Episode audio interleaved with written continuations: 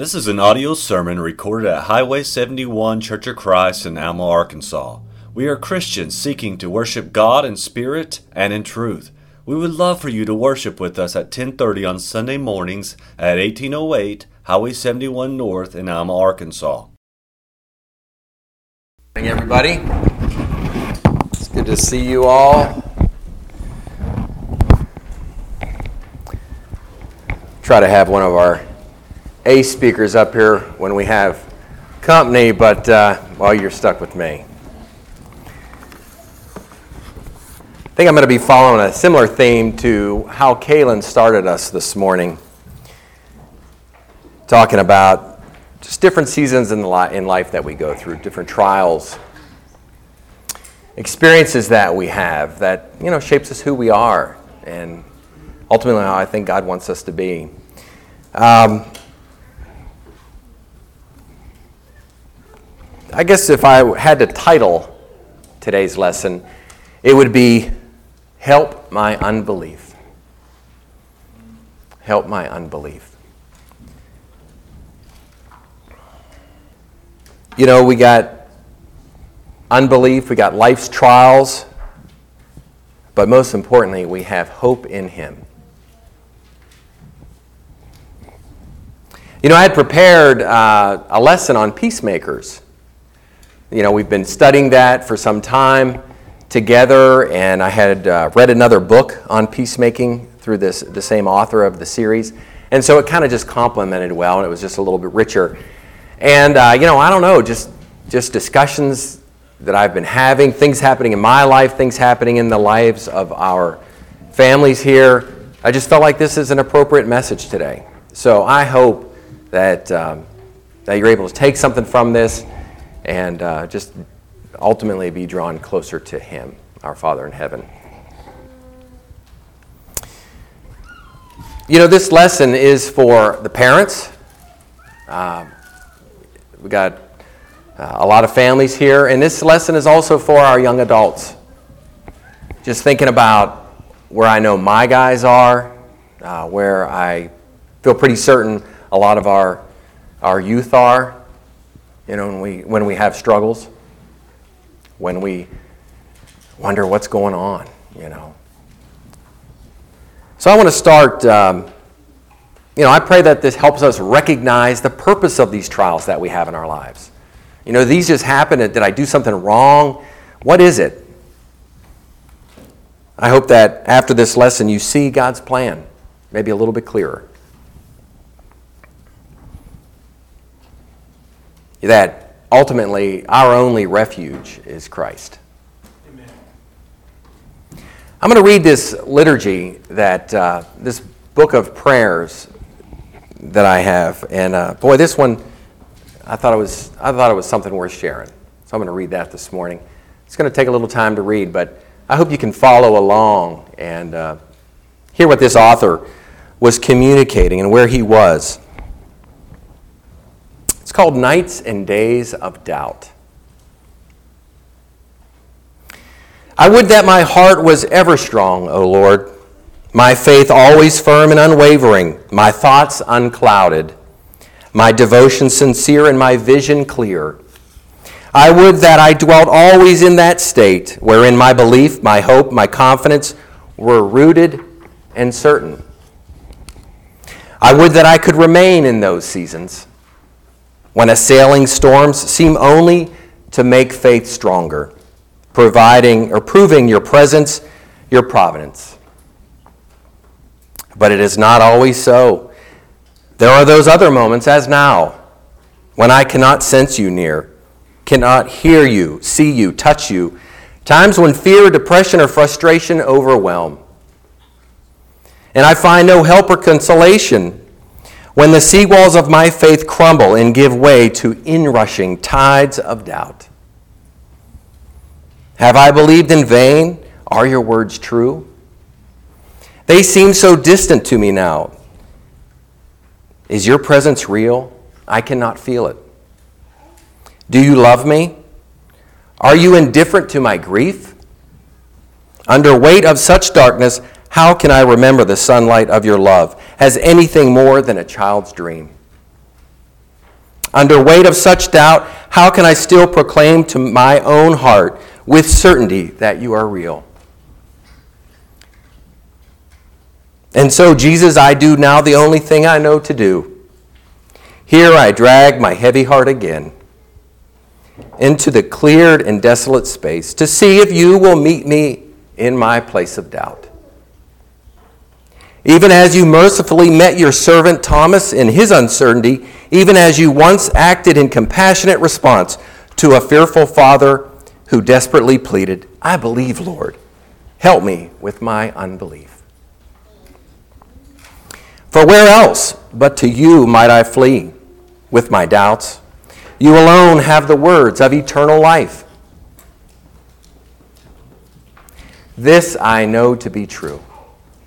My Lord and my God, you are not in the least angered by my doubts and my questions, for they are often been the very things that lead me to press closer into you. Seeking the comfort of your presence, seeking to understand the roots of my own confusion. So also use these present doubts for your purposes, O Lord. I offer them to you. Even as the patriarch Job made of his pain and confusion a petition, even as the psalmist again and again carried their cries, their questions, their laments to you, so would I be driven by my doubts to despair of my own strength and knowledge and righteousness and control, instead to seek your face, knowing that when I plead for proof, what I most need is your presence. In your presence, I can offer my questions, knowing that you are never threatened by my uncertainties. They do not change your truth. My doubts cannot unseat your promises. You are a rock, O Christ. And your truth is a bulwark that I might dash myself against until my strength is spent and I collapse at last in despair, only to then feel the tenderness of your embrace as you stoop to gather me to yourself, drawing me to your breast and cradling me there, where I find I am held again by a love that even my doubts cannot undo. O Lord, how many times have you graciously led me through doubt into a deeper faith? Do so again, my Lord and my God, even now. Do so again. You alone are strong enough to carry the weight of my troubled thoughts, even as you alone are strong enough to bear the burden of my sin and my guilt and my shame and my wounds and my brokenness. O Christ, let my doubts never compel me to hide my heart from you. Let them rather arise as questions to begin holy conversations. Invert these doubts, turning them into invitations to be present, to be honest, to seek you to cry out to you, to bring my heart fully into the struggle rather than to seek to numb it. Let my doubts become invitations to wrestle with you through such dark nights of the soul as Jacob wrestled with the angel. Until the day breaks anew and I am afresh wounded by your love, resting in your blessing of peace again in your presence. Now, O Lord, may the end of result of my doubt be a more precious and hard wrung faith, resilient as the Methuselah tree, and a hope more present and evergreen, and a more tender and active mercy extended to others in their own seasons of doubting. So help me, my Lord and my God, I have no consolation but you. Meet me now in the eclipse shadow of my doubts, lead me again into your light. Amen. I think I could probably end the lesson right there, you know. But I hope that kind of framed where I want to go this morning. That those doubts that we have, they don't have to separate us, they draw us closer. You may recall the story that I spoke to in that, in that prayer from Mark 9, which is a father brought a boy, his boy, with unclean spirits, who was throwing his son into convulsions. When Jesus' disciples attempt to help, they were unsuccessful in casting out that unclean spirit. In verse 22 of Mark 9, it says, It has often thrown him both into the fire and into the water to kill him. But if you can do anything, take pity and take pity on us and help us. But Jesus said to him in verse 23, If you can, all things are possible for the one who believes. Verse 24, it says, Immediately the boy's father cried out and said, I do believe. Help my unbelief. When Jesus' disciples asked why they were not able to cast out the Spirit, Jesus replied in verse 29 This kind cannot come out by anything except for prayer. I thought it was so appropriate with our prayer series recently, led by Kaylin and Brian and Clinton Dane. Perhaps, like disciples, we also at times may resort to prayer as when we feel all our other wisdom fails when in, when in fact Jesus said, This is the only thing that'll do it prayer.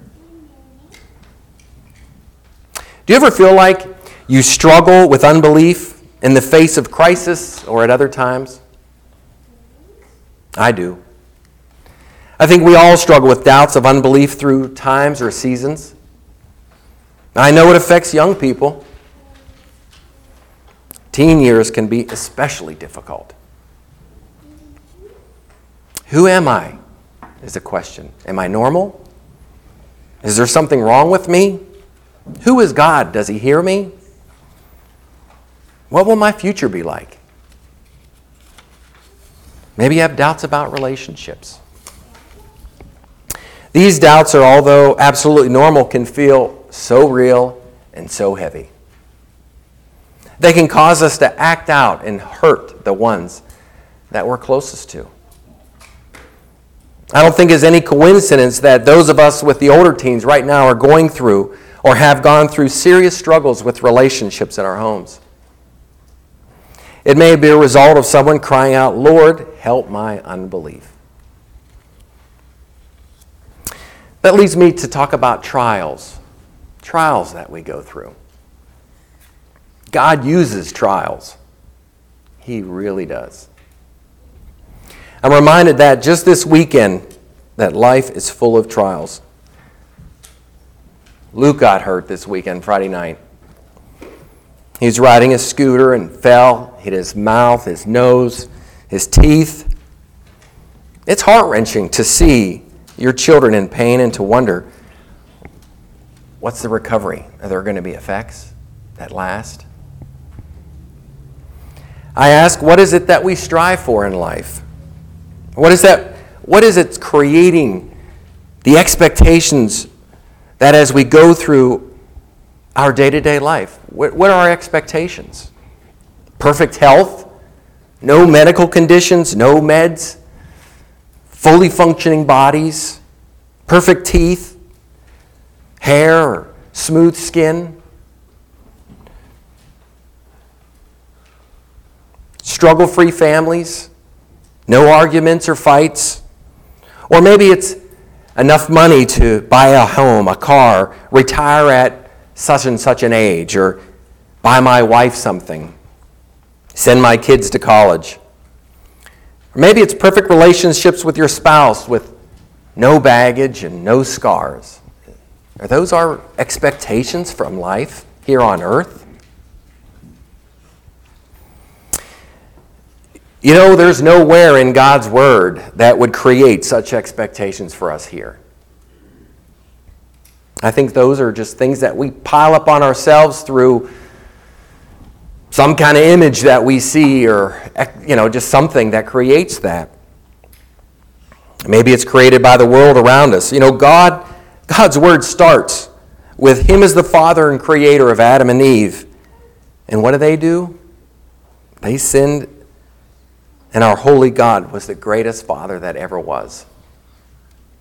So if that's an expectation, God the Father is perfect, and still his children sinned. So when it comes to life's trials, baggage, and scars, I'm reminded that this song, and maybe you've heard it. I like it. It's TobyMac. And it's called Scars. And here's just a couple verses, but I think it really makes a lot of sense. It says, When life cuts so deep, try and remember you're you, you're not alone. We've all been there. Scars come with living. So lift up your head. Lift your head. Lift your head to where your help comes from. Right? Lift it up because Christ is our rock. These trials are very real and take many forms. Spiritual struggles, physical pain of our loved ones can be overwhelming, a heavy weight. Weakness in the knees, things that keep you up at night, consume your thoughts. Those are real things. I feel pretty confident most all of us have gone through things just like that. But trials can be useful. They draw us to Him.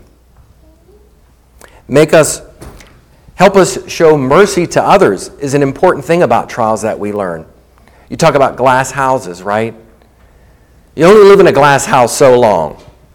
When the children come, you realize you don't have much figured out. It helps us show mercy, just like it says in Luke 6:36.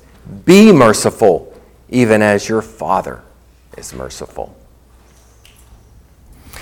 I'm reading a book called Coddling the American Mind. It's by Greg uh, Lukianoff and Jonathan Haidt, which works to explain what we are seeing today with our current generation, especially in college campuses. That's referred to as Gen Z. Okay? So if you watch any news at all, you're just like, what is going on? Okay? The authors set about refusing a myth that's often believed by Gen Z due to the way that they've been brought up. And that is whatever doesn't kill you makes you weaker. Whatever doesn't kill you makes you weaker. And it's speaking to the fragility of children. Well, we as baby boomers, or Gen X, as the majority of us are, we would recognize this air. What doesn't kill you makes you stronger, is the expression I think we're very familiar with. And let me talk about the truth of that. In fact, children are referred to as anti fragile, strengthening through life experiences. This book talks a lot about helicopter moms, talks a lot about safetyism. Okay, it's very interesting. Anti fragility means getting stronger in the face of stressors, chaos, disorder, and uncertainty. Perhaps you've heard of the term work hardening. Anybody who's made knives or works in metal may have heard the term work hardening. Work hardening, according to Britannica, in metallurgy means to increase in hardness of a metal induced deliberately or accidentally by hammering, rolling, drawing, or other physical processes. Although the first few deformations imposed on metal by such treatment weaken it, its strength is increased by continued deformations. I think maybe several of us in here feel like, man, I should be like Superman now. or Superwoman, what I've been through, right? You don't have to take my word for it. Because as it relates to God's children, God's word specifically speaks to this.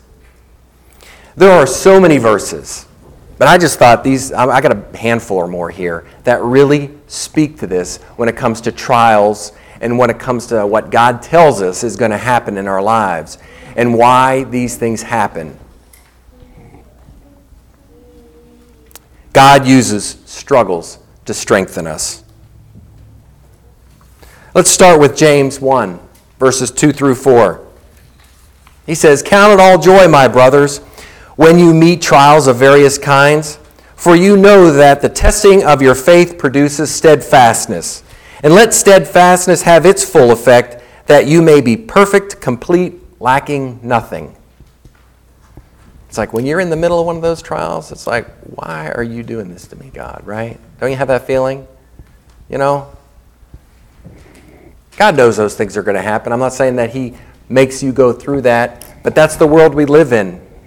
But He tells us in His Word that you can get through this. That's shaping you. That's work hardening each of us. Philippians 4:13 says, "I can do all things through him who strengthens me. Doing all things may mean enduring all things, getting through all things. Romans 8:28 As we know that for those who love God all things work together for good for those who are called according to his purpose. You know, sometimes in trials it's hard to see the good, but it may mean good for somebody else that we can help. Have you gone through a trial and in the middle of it you're like, this is too much? And you get on the other side and you look back and now you feel like, if I hadn't gone through this, I would not have been able to help this young family or this person. You wouldn't wish it upon anybody, but God had a purpose.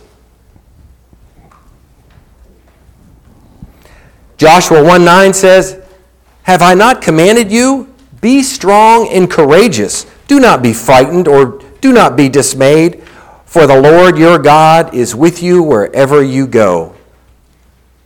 Have you felt alone in a trial? You're not. God tells us right there in his word. 1 Peter 5:10 says after you have suffered a little while the God of all grace who has called you to his eternal glory in Christ will himself restore, confirm, strengthen and establish you. That is reassuring. I have a few more here just to drive home this point about how God uses trials. John 16, 13. I have said these things to you, that in me you have peace. In the world you will have tribulation, but take heart. I have overcome the world. Jesus did not say, You may have tribulation. He said, You will have tribulation. Isaiah 41:10 says, "Fear not, for I am with you. Do not be dismayed, for I am your God. I will strengthen you, I will help you, I will uphold you with my righteous right hand." James 1 verse 12, "Blessed is the man who remains steadfast under trial." For when he has stood the test, he has, will receive the crown of life which God has promised to those who love him. And finally, Paul writes to us in 2 Corinthians 12 9. But again, as I say, there are so many more verses that you'll find this, this encouragement. That's what I pray, that these verses are an encouragement to you as you think about your trials. Paul tells us, he said, But he said to me, My grace is sufficient for you for my power is made perfect in weakness. Therefore, I will boast all the more gladly of my weaknesses, Paul says, so that the power of Christ may rest upon me. To prepare ourselves and our children to have endurance for these trials and to recognize our Lord and our Savior as our rock, let us be diligent right now about packing in God's Word because God's Word is the only thing that bears fruit and saves us. Parents, don't give up. Just continue to pack in God's Word. It will not return void. Isaiah 55 11 tells us that. It will not return void. Sometimes we're like, I need to see it soon, God. But it will not return void.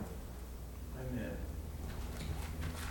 So don't give up because there is hope hope our refuge. Don't look down, lift your chin up. Chin up. Like Toby Mac says, live your, lift your head to where your help comes from.